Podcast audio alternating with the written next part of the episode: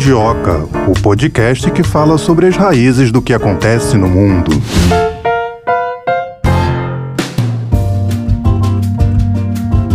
Episódio do Mundioca começando, querido ouvinte. Tudo bem com você? E com você, Melina, tudo bem? Tudo ótimo. Melhor ainda agora com o Mundioca com K. Começando aqui esse nosso bate-papo que dura aí uma hora, uma hora pra gente abordar. Eu e na acho raiz. pouco. É, pouco tempo mesmo. Eu concordo. queria continuar. Tanto que fora do ar a gente continua A gente sempre continua. falando, né? Então, hoje, como sempre, vamos na raiz dos assuntos que acontecem pelo mundo. Hoje falando sobre a África do Sul. É ou não é uma líder regional? Tem gente que considera, tem gente que não considera. Vamos abordar isso com os nossos convidados hoje, trazendo aqui dados históricos sobre a África do Sul. Falar sobre a relação da África do Sul com o Brasil também, né? A gente sempre tentando aproximar aqui para o nosso país. Sim, e sem falar que a África do Sul é um tema recorrente porque a África do Sul faz parte dos BRICS, outro tema que a gente trata muito aqui no Mundioca. É verdade. Falando um pouco aqui sobre a África do Sul, o país tem uma das maiores e mais desenvolvidas economias do continente africano. Apesar dos avanços políticos, o país continua enfrentando muitos desafios sociais e foi um dos mais afetados pela epidemia de HIV/AIDS a partir dos anos de 1990. Em 2006, a África do Sul recebeu a Copa do Mundo da FIFA, evento que funcionou como forma de mostrar ao mundo os avanços obtidos pelo país. Lembra da Vuvuzela? Quem é que não lembra? É, a música da Shakira, que foi tema da Copa, o Waka Waka. Foi uma Copa legal. Eu gostei Foi, dessa foi Copa. bacana, Apesar sim. do Brasil não ter ganhado, eu gostei dessa Copa. Foi bem legal. Foi legal porque assim muitas reportagens foram feitas a respeito da África do Sul e despertou o interesse do resto do mundo para a África do Sul, um lugar que tem um turismo maravilhoso. Eu sou fã da África do Sul. Tô É, louca para a visitar Melina a é África do suspeita Sul. pra sou falar. suspeita. Sou muito fã também do vinho da África do Sul. Mas voltando aqui pro tema de hoje, a África do Sul, como você disse, é uma das maiores e mais desenvolvidas economias do continente africano e em PIB, produto interno bruto, que é a soma das riquezas, né, que um país produz, fica apenas só da Nigéria e do Egito. Em 94, o país era governado por um governo composto pela minoria branca, que impunha uma separação entre raças com a sua política chamada de apartheid, introduzida em 1948. O regime colocou a população negra, que representava cerca de 80% dos sul-africanos, em posição de inferioridade e sem os mesmos direitos civis ou políticos. O movimento contrário ao regime racista nasceu pouco depois, na década de 1960, e ao longo dos anos viu o surgimento de novas lideranças negras: Nelson Mandela, Steve Biko, Walter Sisulu e Albertina Sisulu. E o atual presidente, o Ramaphosa, tem uma situação curiosa aí para falar sobre ele. Diferente de muitas outras figuras partidárias de destaque dessa geração, o Ramaphosa não foi levado ao exílio por se opor ao apartheid. Ele lutou contra as injustiças do governo da minoria branca a partir da África do Sul, particularmente por meio da defesa dos direitos dos mineiros negros como líder do Sindicato Nacional de Trabalhadores de Minas. Ramaphosa foi escolhido aí como líder do partido do governo Congresso Nacional Africano. E a África do Sul, tá, é também o principal mercado do continente no setor de mídia. E as empresas de TV e rádio e a imprensa de lá refletem a diversidade da população. Canais de TV do Estado e privados transmitem para todo o território nacional e centenas de milhares de espectadores assinam emissoras por satélite e cabo. A empresa MultiChoice, baseada na África do Sul, comercializa TV paga por satélite em dezenas de países africanos, ou seja, a África do Sul exporta, né, é, o material produzido ali pelas TVs para outros países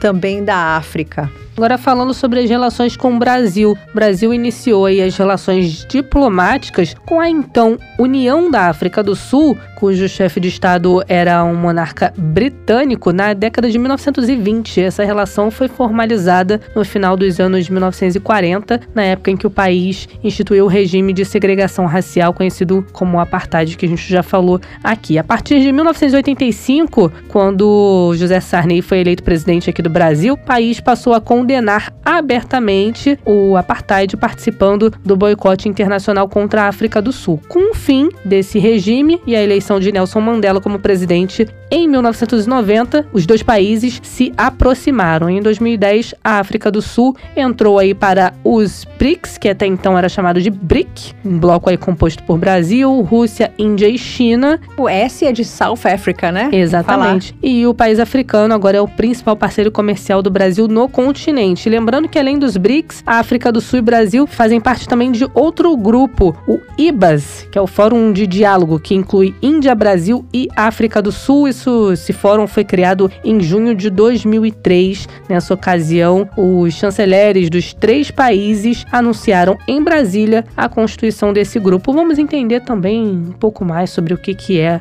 o IBAS, sobre essa coisa de o Brasil e a África do Sul fazerem parte desse fórum e do BRICS, se isso aproxima de certa forma esses dois países. Vamos direto para o nosso primeiro convidado? Vamos lá. Pablo Braga, professor de Relações Internacionais do IBMEC. Seja muito bem-vindo aqui ao Mundioca, professor. Obrigado, obrigado pelo convite. Para mim é um prazer estar falando sobre África do Sul aqui com vocês. Professor, sobre essa questão da África do Sul, a gente pode dizer que economicamente é o país com a melhor situação entre os outros países ali do continente africano? É, a gente tem que pensar em qual o nível de análise, né? Se formos é, considerar a evolução tecnológica da indústria, é, de fato a África do Sul é o país mais competitivo do continente africano. A gente tem que ter em mente que o continente africano contempla aí um número muito expressivo de países, né? inclusive com realidades socioculturais muito distintas. A gente pega, por exemplo, o Egito, né, que é um país, uma potência regional importante, que está muito distante geograficamente e culturalmente da África do Sul. E é um país que também tem um certo destaque, tem uma certa proeminência né, em outra parte do continente africano, né, no caso lá, ao norte do continente. Mas é, se a gente for pegar os principais países como Nigéria, África do Sul, é, Egito. De fato, a África do Sul é a economia mais competitiva. Mas, em relação a,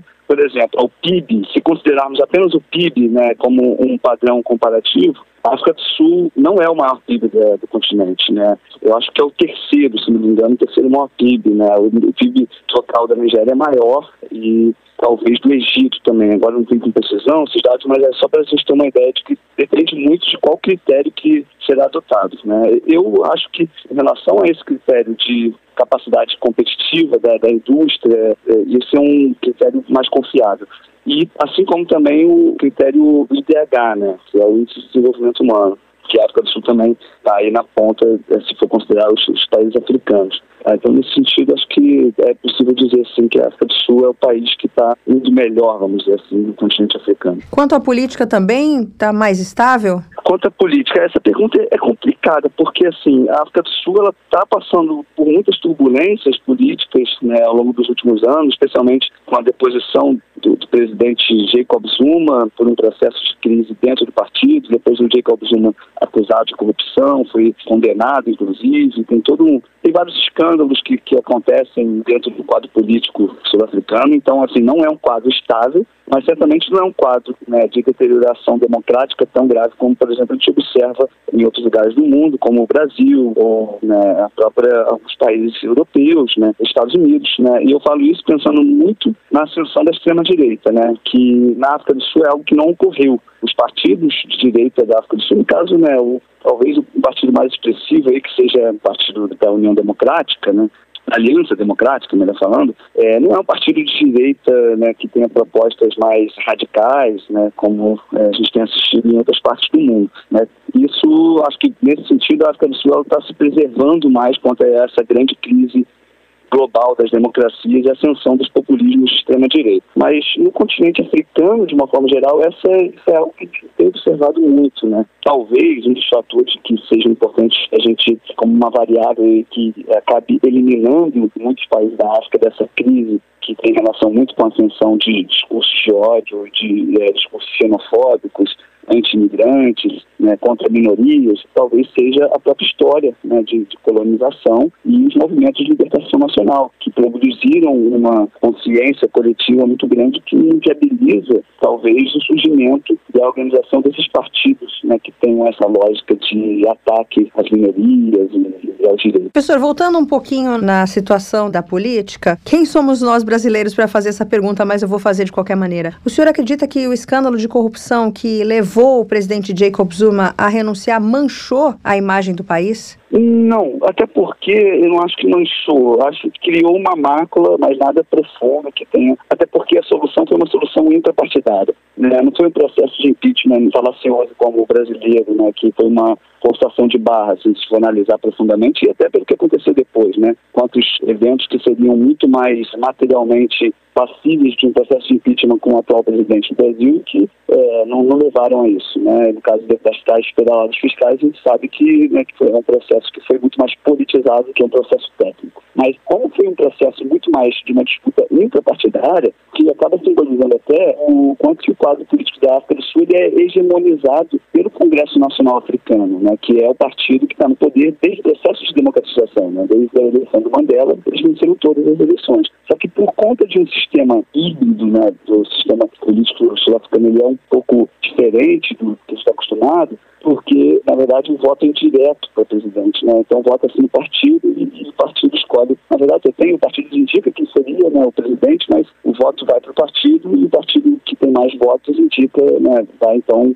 é, indicar esse, essa figura do presidente da República. E aí o partido que acabou, por questões de luta interpartidária, acabou depondo aí o Jacob Zuma. Uma das justificativas principais era esse, segundo esses escândalos, essa captura do Estado, a articulação com outros interesses, como esses de setores da mineração, que tem até o escândalo aí dos, dos irmãos Gupta, né, que, é, que é um quadro que se assemelha um pouco aos escândalos de corrupção do caso do Brasil, mas, né, como eu falei, acho que a distinção que não foi um processo de fora para dentro, né, não foram os outros partidos, foi muito mais o próprio Congresso Nacional Africano que falou, não, chega, daqui você não passa. A partir dali houve uma nova liderança colocada no poder pelo próprio partido e que venceu as eleições depois, né, no caso, o atual presidente. É, o Ramaphosa, o nome dele. É, e até ia chegar nessa questão e ia perguntar para o senhor o que, que representou essa eleição do atual presidente Ramaphosa. Olha, o que representou, assim, acho que demonstra um certo desgaste do Congresso Nacional Africano,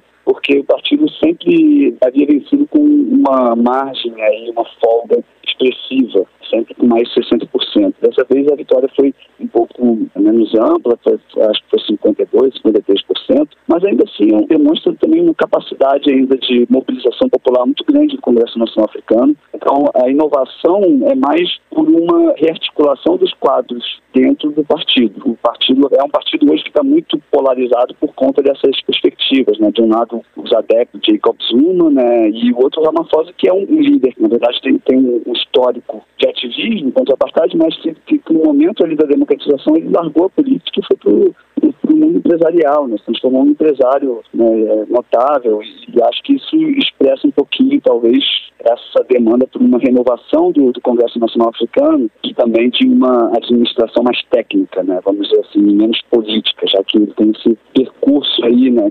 no caso o Ramaphosa tem esse percurso permeia o mundo político e o mundo empresarial também. É, apesar dos avanços políticos, o país ainda enfrenta desafios sociais. Sempre que eu ouço falar da África do Sul, eu não sei se isso está no meu imaginário, mas sempre vem é, a questão de ser um país muito violento. Ainda é um país muito violento, principalmente para a mulher. Então, a gente pensar muito os dados né, da violência, no caso, por exemplo, acho que o primeiro impacto, o número de homicídios, né, e nesse quadro, por mais que, que a África do Sul se como um país certamente um dos mais violentos do mundo, né, o Brasil tem um número absoluto muito maior de homicídios. Claro, nossa população é muito maior também. Né? O Brasil tem cerca de 220 milhões de habitantes, né, um pouquinho menos, e a África do Sul é um pouquinho mais de 50. Né? Então, é, grosso modo, a população brasileira é quatro vezes maior. Mas o número relativo de homicídios da África do Sul não é muito distante do brasileiro. Eu acho que no, no, último levantamento, aí eu tenho que, teria que ver o dado com mais precisão, mas os dois países estão entre os 10, né? Os top 10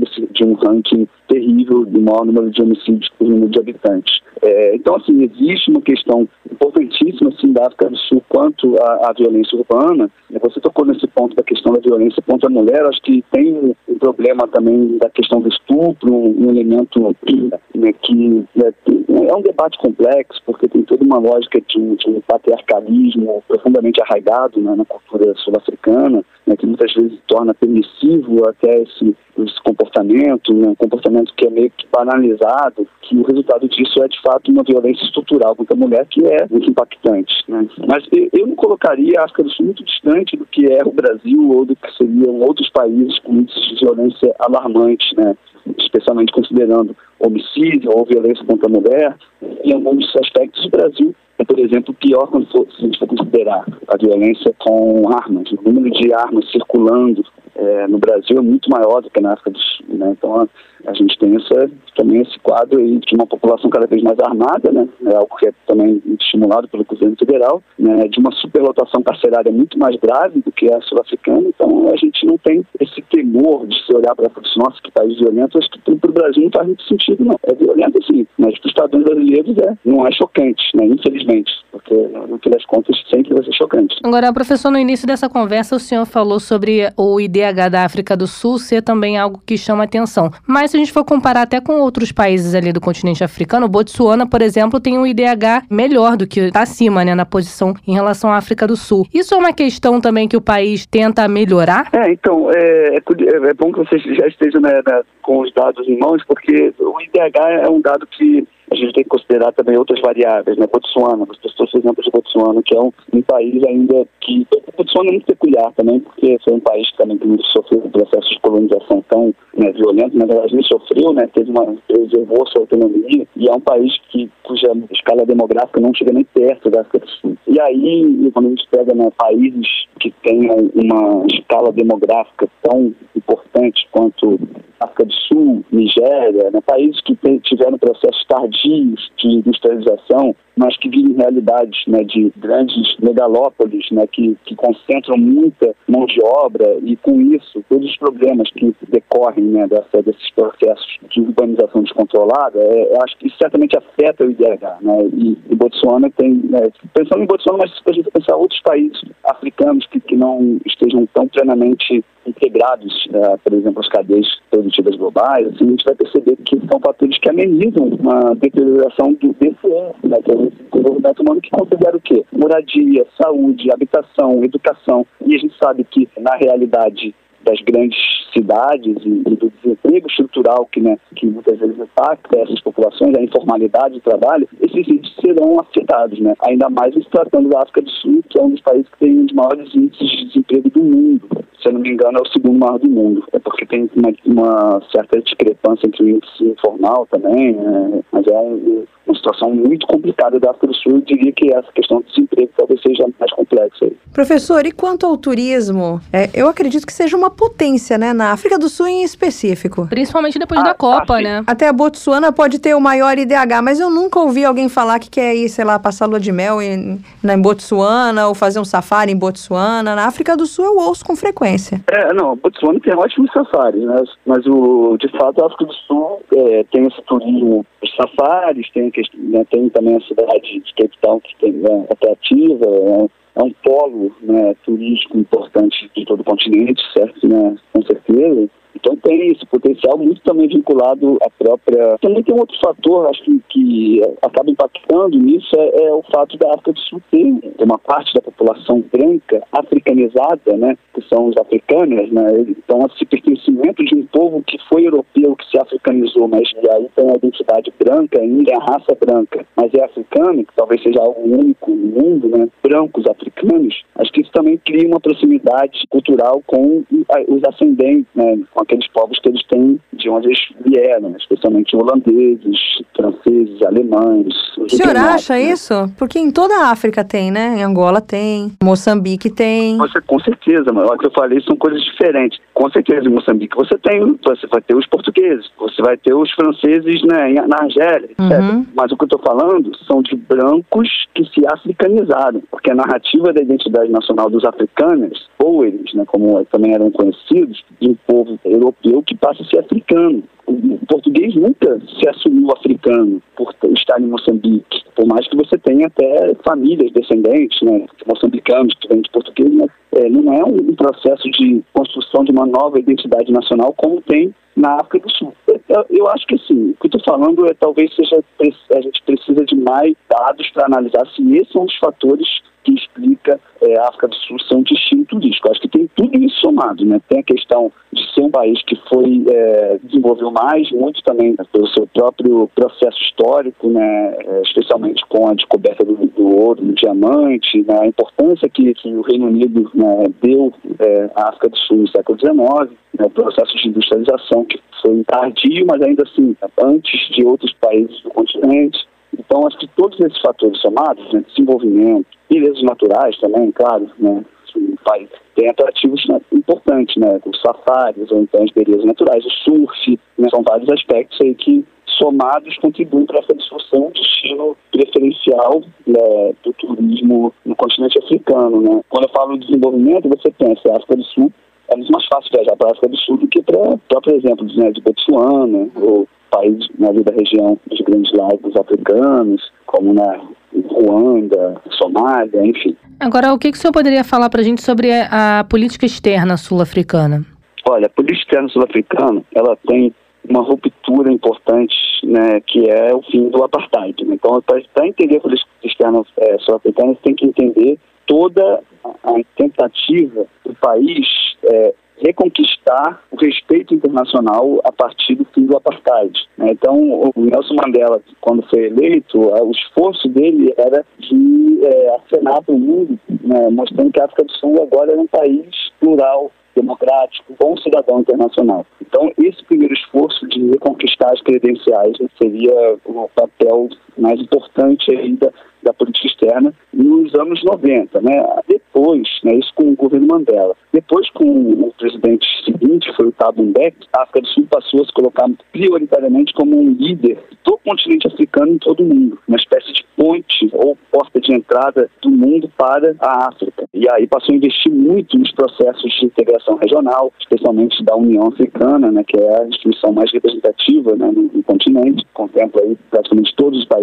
da África, né, mas também atuando em operações de paz. Né? A África passa a ser um, um ator importante para a estabilização de conflitos né, é, e guerras civis na região. Né? O que era antes, no início do governo Mandela, era visto com muita suspeita, porque tinha todo o histórico de intervenção do, do regime do apartheid né, na região também. É, e isso, isso foi uma mudança que se deu ao longo do tempo. Então, assim, em síntese, a África do Sul ela se coloca como um país que quer ser um protagonista internacional, mas quer ser um protagonista sempre verbalizando os interesses do continente africano, tentando ser aquele interlocutor do continente africano. Né? Um exemplo disso, do que eu falei, é quando a gente fala, por exemplo, da reforma do Conselho de Segurança.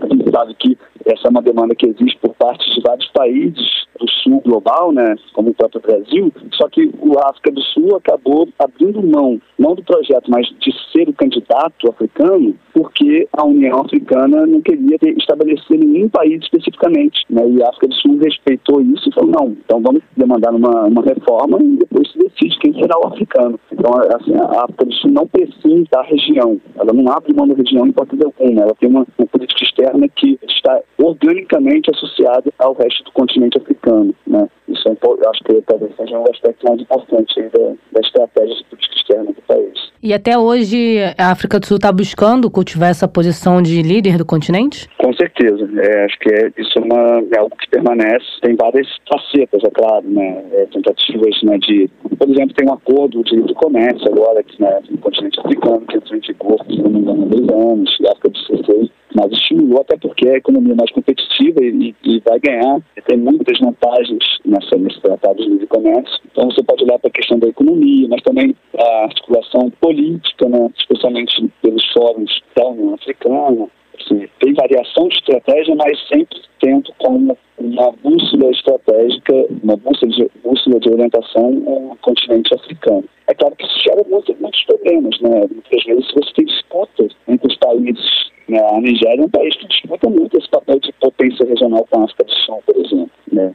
Porque é um país que está ali, né? tem capacidades materiais para desafiar né? essa liderança. Né? Então, de vez em quando, tem atritos. Não é algo que, que acontece com a aceitação simples de todos os países, não. Professor, o que dizer da posição da África do Sul no BRICS? Bom, a entrada da África do Sul no BRICS ela se dá muito dentro desse contexto de reconhecimento de que a África do Sul ela é uma porta de entrada importante para o continente africano. A gente tem que ter em mente o seguinte: quando o BRICS é, é pensado a partir de uma lógica do mercado, né, quando Jim O'Neill, né, o, o economista-chefe do Goldman Sachs, em 2001 formula essa ideia dos BRICS, né, que no caso seria Brasil, Rússia, Índia e China, né, a África do Sul não estava incluído nessa ideia, e depois, quando os próprios países, né, Brasil, Rússia, Índia e China, começam a se encontrar né, e criam um sistema de cooperação e, uma gradativa institucionalização dos BRICS, qual foi a ideia da África do Sul? A África do Sul, se a gente for pegar cada um desses países, os BRICS, ela não tem escala material para competir. Né? Ela é um país que tem um PIB muito menor do que o menor de todos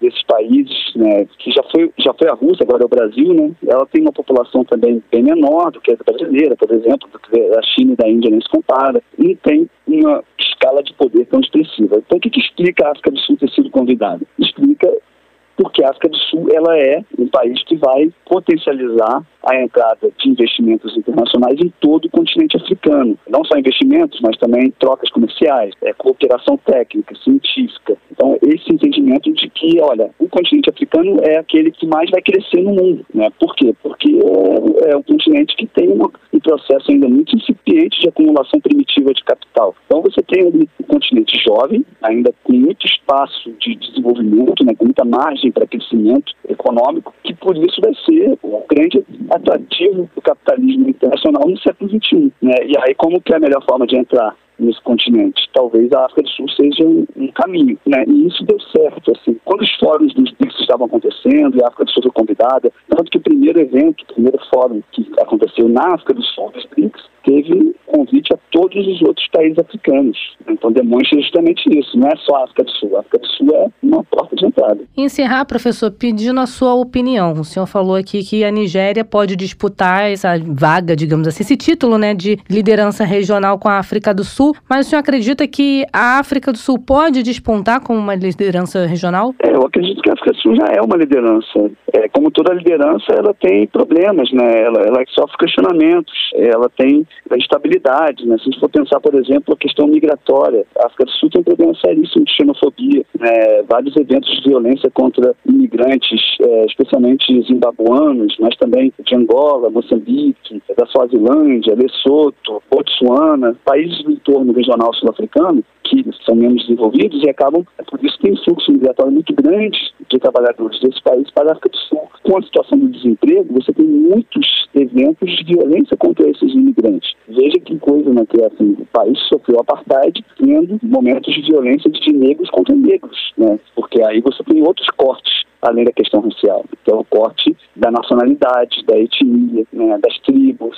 E claro que o fator que estimula muito isso, né, talvez o catalisador seja a crise econômica e desemprego estrutural, né, que tanto, tanto impacta a sociedade sul-africana. Né, e aí é claro que isso acaba afetando muito a imagem da África do Sul na região. Né, teve eventos agora recentes né, de xenofobia né, que levou a um estremecimento da, da, relação entre Moçambique e África do Sul. É, talvez seja esse o fluxo mais importante né, de trabalhadores moçambicanos para a África do Sul, ali na, na região, no polo industrial ali da província de Gauteng, na África do Sul, que faz fronteira com, com Moçambique e atrai muita mão de obra. Né. Moçambique é um país pobríssimo né, e acaba, os trabalhadores acabam migrando para a África do Sul. Né. Então, assim, é, é uma potência regional, é, mas que tem que permanentemente tem que provar que pode ser de fato esse líder de reconhecimento ele tem que ser também permanente. Então é um desafio que vai acompanhar aí a África do Sul sempre. Professor, curioso isso, né? De um país, como o senhor falou, que viveu o apartheid, replicar essa violência, só que em outras situações. É, assim, mas a gente tem que ter o cuidado também de saber que né, essa violência não é uma violência patrocinada pelo Estado. O Estado pode, pode até ser omisso, né? Isso foi muitos críticos, né? É, colocaram, ah, o África do Sul está respondendo essa xenofobia de uma forma apropriada e tal. Você pode até colocar, questionar, né? A omissão do Estado sul-africano. Mas não é uma política de segregação racial como o do apartheid, que foi o Estado que promoveu, né? Então é importante delimitar essa diferença. Mas é, de fato, algo que assusta porque as pessoas, né? Cidadãos que estão violentando outros negros, né? Que vêm de outros países, é, como se é, estivessem colocando de lado o, passado de violência que eles sofreram, né? É algo é esquisito mesmo. Tá aí, tá aí um tema para um próximo episódio. Nós que estamos sempre interessadas em falar sobre a África do Sul, a crise migratória. É, e a gente sempre fala, né, de crise migratória aqui no Mundioca. Pablo Braga, professor de Relações Internacionais do IBMEC, muito obrigada por nos atender e por responder os nossos questionamentos aqui no Mundioca. Até a próxima, professor. Muito obrigado a vocês. Até a próxima. Um abraço, tchau. tchau. Pois é, tá. Eu imaginava que a África do Sul fosse o país, eu não sei se eu posso usar essa palavra, né, mas mais desenvolvido da África, mas a gente viu que a Botsuana tem um IDH maior, né? Tô até pesquisando aqui para trazer 0,633 o índice de desenvolvimento humano na Botsuana. Vou pesquisar aqui da África do Sul também para falar. É uma coisa curiosa, né? Porque a gente quase não ouviu falar de Botsuana, né? Eu achava que a Botsuana fosse um país mais pobre, né? Achei aqui, IDH da África do Sul, 0,597 pouca coisa, mas é mais baixo mesmo. É, né? pouca coisa, mas enfim, é um índice, né? A gente tem que não pode deixar de considerar, é verdade. Interessante também na África do Sul, um país na África, fazer parte ao lado de Brasil, Rússia, Índia e China de um bloco econômico, né? É verdade. E outra coisa aqui, mudando um pouquinho de assunto, mudando, mas sem mudar, né? No início do nosso episódio de hoje, você estava falando sobre a questão do Egito e tudo mais. Será que Egito também está nessa disputa aí com a África do Sul para poder figurar como uma liderança regional? E também é um, um país de destaque ali no continente africano né? É um país importante. O Egito já chegou até a mediar é, conflitos é, no Oriente Médio, ou seja, é um país que tem uma importância geopolítica grande. Não é um país irrelevante, não. É, então, quando falar de continente africano, não pensa só em África do Sul, não. A gente já falou aqui várias vezes em outros episódios, né, que o continente africano engloba aí vários países. Geralmente, quando a gente fala ah, África, já acha que é a África do Sul. Nem sempre, né? Tem outros países tão desenvolvidos quanto a África do Sul ali no continente africano. É, nossos especialistas, nossos analistas, professores que nós temos consultado têm batido muito nessa tecla, principalmente os que estudam a África, no episódio que nós tratamos também de literatura africana, que eles querem ser tratados de acordo com suas peculiaridades, com, de acordo com suas é, idiosincrasias, com aquilo que é o povo deles, com a língua deles, não gostam de ser colocados na mesma panela, no mesmo saco, né? É, são mais de 50 países aí fazendo parte do continente africano seja, a lista é grande,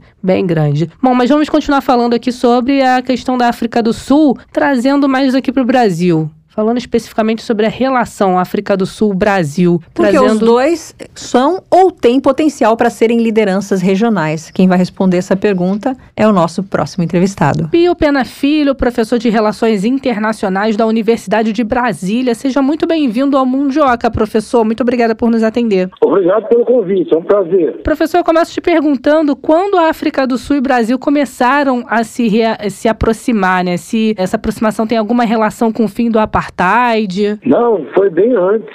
Em 1918, a Sul abriu, na época chamava União Sul-Africana, né?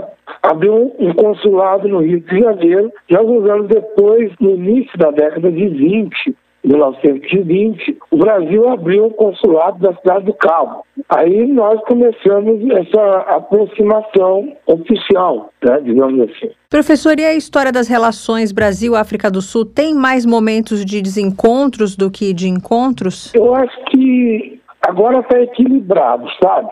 Porque nós tivemos é, durante pelo menos aí duas décadas, quase isso, né? Um momento de desencontro quando a África do Sul, quando ela aplicava o sistema do apartheid que é um sistema nefasto que separa as pessoas de acordo com o que se definia como raça, né? E é interessante porque o Brasil e a África do Sul seguiram caminhos, assim, diametralmente opostos do ponto de vista legal, desde o início dos anos 50. Para você ter uma ideia, quando eles estavam implementando lá no começo o apartheid, ou seja, a segregação racial, aqui no Brasil estávamos tornando ilegal a discriminação racial com a lei Afonso Arinos, de 1951. Enquanto eles aprofundavam o sistema legal racista, nós tornávamos aqui no Brasil o racismo como algo ilegal. Entende a diferença? E aí isso foi escalando até o momento em que houve sanções internacionais contra a África do Sul em todos os campos e o Brasil foi aderindo também gradativamente, embora nunca tenha rompido relações com a África do Sul. Agora, o que, que o senhor poderia apontar para a gente como semelhança entre Brasil e África do Sul? A principal semelhança é, infelizmente, a desigualdade. Tá? A desigualdade social é a principal semelhança. E, é, em segundo lugar, o racismo. Porque, embora tenha falado aqui que nós tivemos a lei Afonso Arinos, em 1951, uma lei antirracista, O Brasil é um país racista, não há a menor dúvida com relação a isso. Né? Então, e lá também, o racismo lá é muito forte, até hoje, embora tenha diminuído um pouco. São as duas coisas que mais assemelham o Brasil da África do Sul. E a violência também contra a mulher também é um ponto que os dois países assim têm em comum? É verdade, bem lembrado. A violência contra a mulher, né, outras, entre aspas, é, minorias, entre aspas, né, como a, a comunidade LGBTQI+, né, lá também é muito forte. Assim como aqui, o Brasil é um país reconhecido internacionalmente pela violência quando se trata dessa temática contra a mulher e contra uh, outras populações que têm outras orientações. E lá é também uma coisa muito parecida essa discriminação e violência, né? Agora, como rótulo de liderança regional, a gente pode dizer que Brasil e África do Sul são dois países que se posicionam dessa forma como potências regionais? Isso aí é um discurso vazio. Nem o Brasil, nem a África do Sul são líderes regionais, né? Aqui no Brasil é muito comum falar isso, tá? Que o Brasil é líder na América do Sul. Mentira! O Brasil não lidera nada. Os outros países, por exemplo, agora, né? Mas não é só agora, nesse momento atual. Eles têm posições muito divergentes com relação ao Brasil. A mesma coisa acontece lá na África Austral. A África do Sul ela também não é uma liderança regional, porque os outros países, alguns países vizinhos, né, não querem essa liderança sul-africana, porque a veem como hegemônica. Né? Então, é interessante essa pergunta né, sobre a liderança. No caso do Brasil, o Brasil ele se nega a liderar.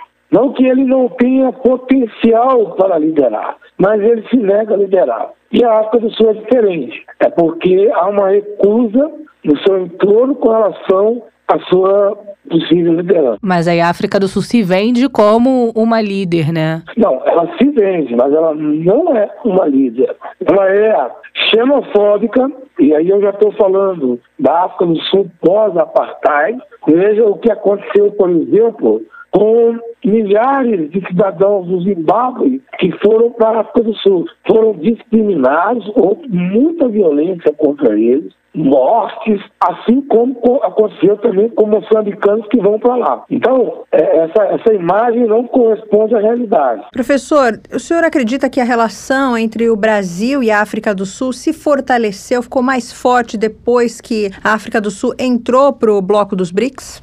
Sim, mas antes, por quê? Antes dos BRICS, nós tivemos o IBA, que era uma conformação regional entre Brasil, Índia África do Sul. Né? Aí nós começamos a nos aproximar muito da África do Sul, assim como da Índia. Depois do IBA veio o BRIC. Mas mesmo assim, essa aproximação ela não é tão grande, porque os BRICS, na verdade, não servem para muita coisa. Embora exista, né, é um bloco muito difuso. O que, que a China tem a ver com o Brasil, África do Sul, Índia e Rússia. A China está muito distante disso, né? Ela, a China disputa a hegemonia com os Estados Unidos. A Rússia, a Índia, por exemplo, é outro mundo também, assim como a Rússia, que está em guerra com a Ucrânia agora. Então, se criou uma ideia de um bloco, né? Mas não é um bloco assim coordenado e que tenha resultados concretos, entende? O senhor acha que o bloco dos BRICS não serve para muita coisa? Foi isso que o senhor falou? Eu acho não, eu tenho certeza. Se você pegar o que os BRICS influenciam na política internacional hoje, me diga, nada. Nem o comércio intra-bloco, intra-BRICS, o tal do banco que foi criado, quais são os resultados concretos disso daí? Ah, tem alguns, né? Financiamento de projetos, de estrutura. Aqui. Tem um monte de projetos, mas cadê o resultado? Me diga uma, um projeto, assim, com a, rubrica lá assinada, BRIC, que tenha sido concretizado. Não existe. É um, um bloco que foi criado numa determinada conjuntura internacional em que havia crise lá de 2008 que potencializou os países do sul global, como se diz, né? inclusive o Brasil naquela época, mas que passou, e assim, como eu disse, como é um bloco muito difuso, o Brasil para um lado, a Rússia para outro, a China para outro, a Índia para outro, a coordenação é muito restrita. Ela fica muito mais no plano do discurso diplomático, entende? Agora, em relação ao âmbito comercial, quais são as relações comerciais que a África do Sul mantém com o Brasil, professor? Então, é um grande parceiro brasileiro na África, África do Sul, né? E nós somos um grande parceiro deles aqui, na América do Sul. Mas não pense que se trata de um comércio de alto volume. É restrito. Então, assim, as relações do Brasil com a África do Sul, ela tem uma dimensão política, tem uma dimensão no campo da cooperação, tem uma dimensão comercial, tem uma dimensão econômica. É o parceiro mais qualificado do Brasil no continente africano né? Mas você pode ver que não é algo tão volumoso. Assim. Professor, e o que, que a África do Sul vende? Quais são os produtos, né, ainda falando dessa aliança comercial, quais produtos a África do Sul vende para o Brasil e vice-versa? Então, o Brasil vende muito mais para a África do Sul do que a África do Sul o Brasil. Agora, a maior parte dos produtos são commodities, matérias-primas que são trocadas. Aí existe aí um conteúdo de produtos industrializados, mas não é tanta coisa assim. Então, a gente for avaliar pela relação comercial, fica complicado, porque, você vê, não existe nenhuma linha direta de navegação do Brasil com a África do Sul. São algumas empresas que fazem uma navegação que passa por vários portos, né? E linha aérea, por exemplo, só existe uma de lá para cá, daqui para lá, é que é conduzida pela uma empresa sul-africana. Nenhuma empresa brasileira de aviação voa para lá. O que temos mais é esse conteúdo político e de cooperação, alguma coisa na cooperação e investimentos brasileiros lá na África do Sul. Algumas empresas brasileiras investem na África do Sul, inclusive as chamadas pequenas e médias empresas também, entendeu? Agora, professor, o senhor falou sobre o IBAS, né? Queria que o senhor explicasse um pouco para a gente, para os nossos ouvintes, o que representa a constituição desse grupo. Então, o IBAS foi a primeira aproximação digamos assim, num esquema multilateral que envolveu três países importantes, que era a Índia, no TAC, estou falando assim, para o Brasil, né? Era a Índia, a África do Sul e o Brasil. A conexão aí é que Brasil e África do Sul, Atlântico Sul. A África do Sul e Índia, a bacia lá do Índico, né? Como são três países, a África do Sul é menos, mas de grande população, de economia diversificada e tal, foi um esquema de cooperação que buscava envolver os três países e aproximá-los, considerando muitas características semelhantes, principalmente o nível de desenvolvimento, a desigualdade, a luta para a superação desses problemas é que motivou muito essa aproximação. Né? Mas ela não teve fôlego. E aí logo depois veio o BRICS, que acabou substituindo o IDAS, né? e que envolveu a entrada da China e da Rússia. Vale lembrar que quando o BRIC foi criado, era BRIC, né? A África do Sul não estava ali. Né? Só depois que ela entrou. Ah, voltando a falar sobre a relação África do Sul e Brasil, no contexto atual, o senhor acha que esse relacionamento está dando sinais de um gradual crescimento, de um fortalecimento? Não. Por que não? Porque o Brasil praticamente congelou as relações com a África no geral. Os últimos governos, e quando eu falo os últimos governos aqui no Brasil, estou falando de Dilma, Temer e Bolsonaro, eles deixaram a África numa posição marginalizada, né? Sim. secundária, não importante. Então o Brasil perdeu o vigor que tinha antes nas relações com a África. De forma que uma série de questões, inclusive as crises políticas internas, pandemia e tal, elas não colaboraram muito para que, e também a orientação política do governo, né, não concretizassem uma aproximação maior. Professor, esse fortalecimento, se houvesse né, essa aproximação entre África do Sul e Brasil, seria interessante para os dois? Seria muito interessante para os dois. Mas Aí depende muito, são variáveis assim, políticas internas, entende? Que não tem controle sobre elas. Né? O Brasil, por exemplo, lucraria muito aumentando as trocas comerciais com a África do Sul. e vice-versa. A aproximação política também seria importante, né? Nos fóruns internacionais, a segurança regional no âmbito do Atlântico Sul também é importante, mas nada disso tem acontecido. Para encerrar, professor, eu ia pedir para o senhor comentar um pouco aqui com a gente sobre o comportamento de África do Sul e Brasil no que diz respeito a políticas em três níveis: política doméstica, regional e global. Bom, a gente está falando do último governo de cada um dos países, certo? Isso. O Brasil é um desastre nisso daí. Do ponto de vista da política interna, nós estamos vivendo aqui toda essa confusão, uma sensação de que a qualquer momento pode haver um golpe de Estado, uma crise profunda, né? E que acaba refletindo na política externa do país. Assim, a gente até pergunta se o Brasil tem alguma política externa. É difícil de responder. Me parece que não. A gente vai levando assim, do jeito que dá. É, do ponto de vista econômico, né, o Brasil caiu muito a sua importância no contexto global. Nós viramos um país exportador de commodities. Pronto. Já a África do Sul, ela tem assim ambições internacionais muito menores que as do Brasil, né?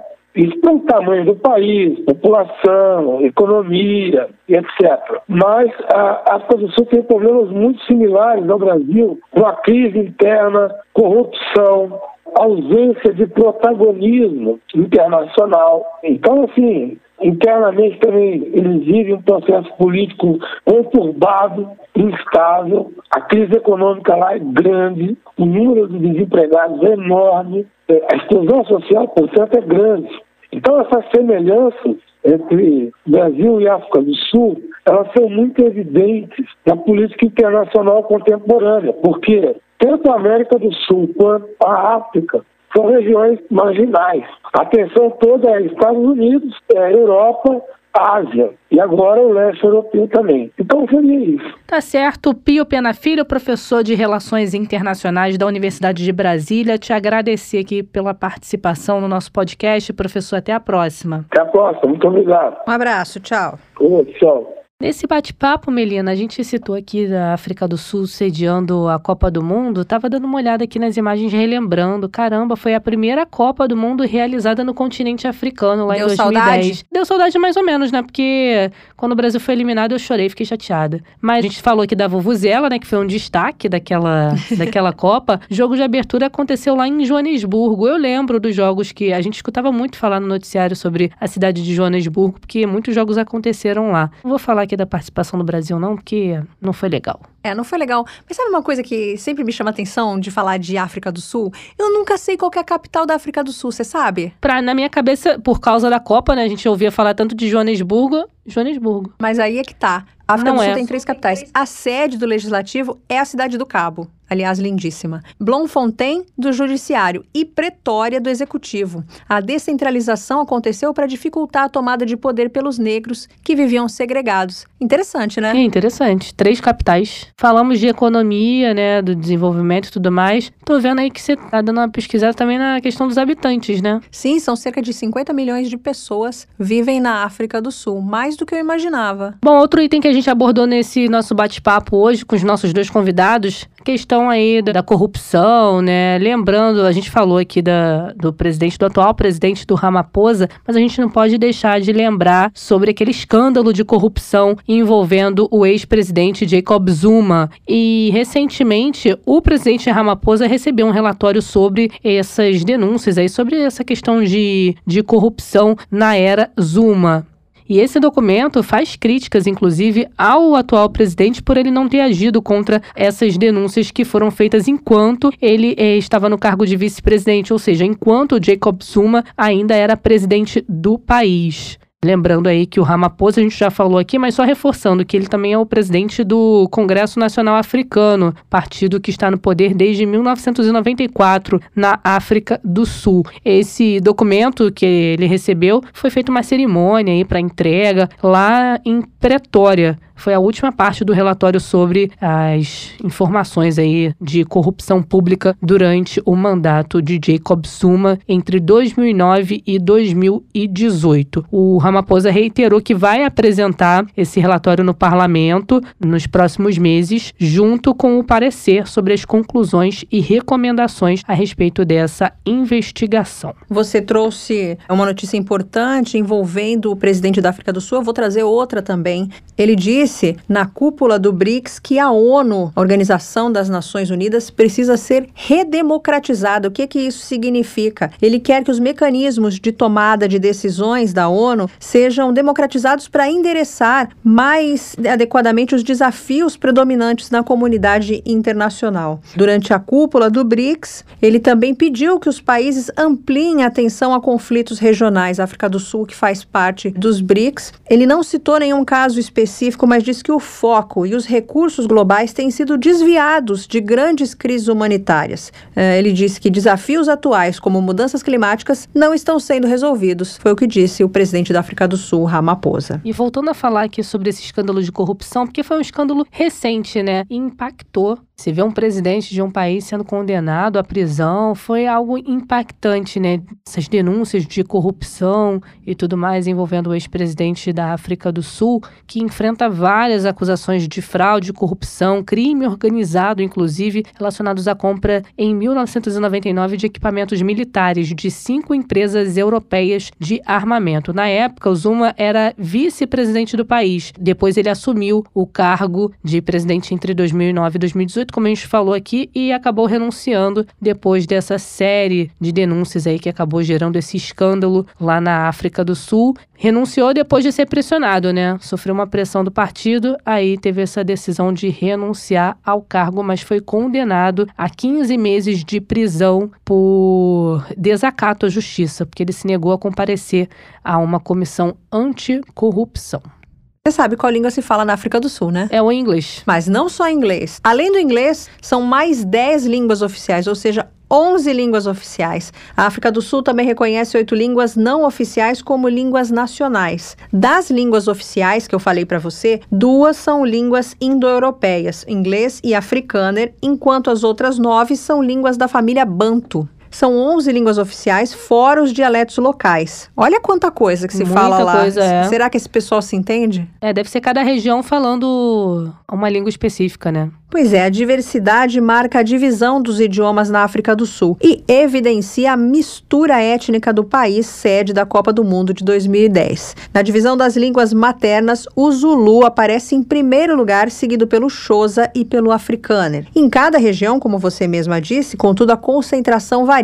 O Zulu, por exemplo, é o principal idioma da costa leste, enquanto o Afrikaner domina o lado oeste. O inglês é um idioma bastante influente na África do Sul, e se a língua materna não tem tanta representatividade como o piculo, por exemplo, por outro lado, é o principal meio de comunicação entre estrangeiros e locais, e também uma prova de grande influência britânica sobre a população. A distribuição dos idiomas também expõe outro resquício da colonização europeia. O afrikaner, se assim, o afrikaner, olha que curiosidade, se assemelha muito ao holandês, mesclando ainda características de português, alemão e também francês. No dia a dia dia, a maioria dos sul-africanos age de forma parecida no uso de cada língua. Eles falam com os visitantes estrangeiros principalmente em inglês, mas interagem com os conterrâneos nos idiomas locais mais característicos, perguntando antes qual a língua o interlocutor domina ou seja, uma verdadeira miscelânea. É porque é um país grande, né? O 25 maior país do mundo ao que diz respeito à área. Então é um país grande, considerado grande. Se você for para a África do Sul, já sabe, né? Ali um inglês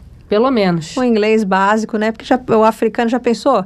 Misturar em português com francês, não, com, não dá certo. com língua de tribo. Aí a gente é, não vai não, entender não vai nada, entender né? nada, não dá certo. É melhor arriscar um Aí inglesinho. vai virar o quê? Um mundo bizarro, aproveitando para chamar o nosso quadro. Mundo Bizarro. Casamento e animal sempre está presente aqui no mundo bizarro, mas hoje nós vamos falar de divórcio, hein, Melina? Ah, divórcio não. Falar de divórcio por um motivo bem bizarro. A gente imagina aí vários motivos para casais se separarem, né? Traição, não deu certo a convivência. Inúmeros casos, né? Mas Você já viu alguém pedir divórcio por conta dos dotes culinários da esposa? Não. Mas isso Você aconteceu. corre esse risco? Eu não corro esse risco, não. Isso aconteceu na Índia. Um homem pediu o divórcio alegando que a esposa servia macarrão instantâneo em todas as refeições. Café da manhã, almoço e janta. Café da manhã com macarrão instantâneo é meio pesado, né? É o chamado miojo, né? É, e ele decidiu pedir o divórcio alegando que não aguentava mais essa situação. Falou, inclusive, que a mulher, quando ia ao supermercado, ela voltava trazendo só macarrão instantâneo, então ela só comprava macarrão instantâneo. Ela é dessas mulheres assim que quer se livrar logo da cozinha, né? Então, macarrão instantâneo é rapidinho ali, três minutos, tá feito. Mas eh, eu acho que ela exagerou um pouquinho, né? Café da manhã com miojo aí não dá, é, né? o café da manhã foi um pouco pesado. Mas será que esse homem que ficou insatisfeito não tentou salvar o casamento? Ele poderia também tomar a iniciativa, ir lá, deixa que eu vou no Lógico. mercado hoje, comprava outra coisa, ia pra cozinha, fazer... Porque lá em casa tem muito disso, né? Lá em casa, às vezes, meu marido que faz a comida, no outro dia sou eu. Meu, meu marido cozinha até melhor do que eu. Ele poderia se movimentar. Será que ele se movimentou um pouco para tentar salvar o casamento? Fica a questão, né? Fica a questão. Eu acho que não. Acho que ele é daqueles que empurra pra mulher mesmo. É, né? Será? Deve ser. Pra ter pedido, chegar ao ponto de pedir o divórcio por conta disso. Ou vai ver que já tava de saco cheio, né? E É, só queria um motivo, né? só queria um motivo. E ela deu, né? Ela deu. Aí esse caso foi à tona depois que um juiz indiano contou a um jornal local sobre casos de rompimentos que já julgou. Esse processo foi concluído como um divórcio de consentimento mútuo. Então a mulher também, pelo jeito, não fazia muita questão de manter o relacionamento com esse marido, né? É o que você falou, né? Se a mulher não tá muito afim de cozinhar, ou então tem aquela obrigação todo dia, o marido, como o teu marido faz, né? Pode dar uma mãozinha, né? Às vezes tem muito homem cozinhando melhor que a gente. Tem, meu marido cozinha melhor do que eu. Aliás, quando a gente foi morar junto, eu não sabia fazer nada, zero. Só sabia fazer macarrão instantâneo. Ele que me ensinou a fazer feijão. Olha, não sabia não. Ele que me ensinou. Eu pensei que você soubesse cozinhar. Não, quando eu morava com a minha mãe, eu morava com a minha mãe e com a minha avó, né? Então eu só entrava na cozinha nem pra lavar o prato, só pra montar o meu prato lá pra comer. Já tinha a comidinha toda pronta. Que moleza, hein, Aí eu Tayana? vivia na mordomia, tinha mo- moleza total, não fazia nada, nada, nada dentro de casa, apenas existia. Aí depois que eh, saí, né, fui morar com meu marido e tive que aprender tudo na marra. Ele foi bem paciente comigo, me ensinou lá. No início eu ligava pra minha avó pedindo ajuda, cozinhava fazendo chamada de vídeo com ela até pegar no tranco. Opa, e pegou no tranco, né? Peguei. Hoje é uma dona de casa, né? Hoje sou uma dona de Também. casa. Cuido da casa e do E baby. qual é o seu prato, assim, o que você faz de mais gostoso? Ai, pergunta difícil. As pessoas, quando eu chamo pra almoçar lá em casa, né, os meus familiares, eles elogiam o meu peixe assado. Então Olha. acho que é. E você faz minha- com qual peixe? Eh, Quer que eu revele aqui a- pode? o meu segredo culinário? Ah, depois você fala pra mim, então. Eu vou falar pra você fora do ar. Pra você eu falo. Pros ouvintes eu vou manter em sigilo. Olha, eu não corro esse risco, porque eu boto o meu namorado e vai ser marido pra fora da cozinha. Eu gosto de cozinhar. No início eu gostava mais. Hoje em dia depende. É porque quando tem criança pequena, o momento que você tem pra dar uma descansada, você quer dar uma descansada, né? Mas tem dias que eu tô inspirada na cozinha. Gosto de pegar uma receita mais elaborada, fazer algo mais elaborado. Mas não é sempre, não, confesso. Mas não corro esse risco do macarrão instantâneo. Dessa eu me E safei. ele deve ter ficado cheio também, porque aquele pozinho, né? Já pensou? Aquilo ali não faz Ah, bem pra aquilo saúde, ali não né? é legal. O macarrão instantâneo em si não tem problema nenhum, mas o pozinho que é o veneno, né? É, os nutricionistas que o digam, né? Todo nutricionista Aliás, eu conheço ali... gente que faz o macarrão instantâneo, você compra o macarrão instantâneo, mas não usa o pozinho, tempera com outras coisas, com azeite, com sal, outro tipo de tempero. Fica bom até. É, de vez em quando é gostoso, assim, é um, um tapa-buraco, um quebra-galho, mas não todo dia, né? Não, é. Mas pra quando você tá com preguiça de cozinhar, ou então quer comer alguma coisa bem rápido, É, né? rapidinho ali, três minutos já deu. Já deu. Bom, passamos aqui dos três minutos nesse mundo bizarro de hoje. No próximo episódio a gente volta com outras situações inusitadas e engraçadas.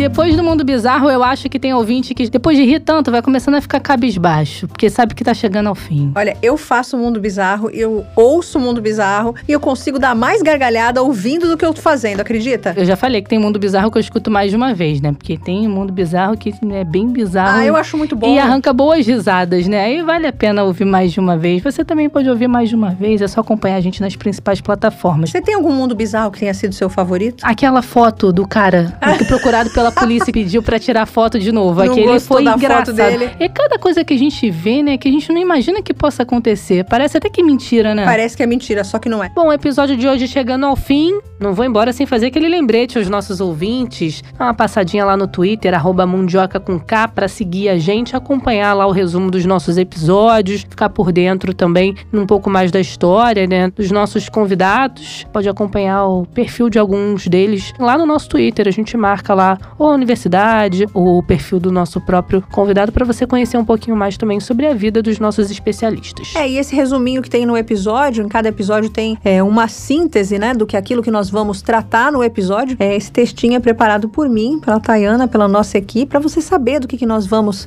falar, para ver se você se interessa. Também para, como a Tayana acabou de falar, saber quem são os nossos entrevistados, muito bem escolhidos, para falar sobre esses assuntos específicos. É só gente que sabe muito, né, Thay? Só gente que é capaz de falar sobre a raiz, né, do assunto que a gente está abordando no episódio. Exatamente. Lembrando também que você pode nos acompanhar nas principais plataformas para ouvir os nossos episódios e compartilhar com quem você quiser. Fique à vontade. O episódio de hoje vai ficando por aqui. Até a próxima, Melina. Beijo. Beijinho! Mundioca, o podcast que fala sobre as raízes do que acontece no mundo.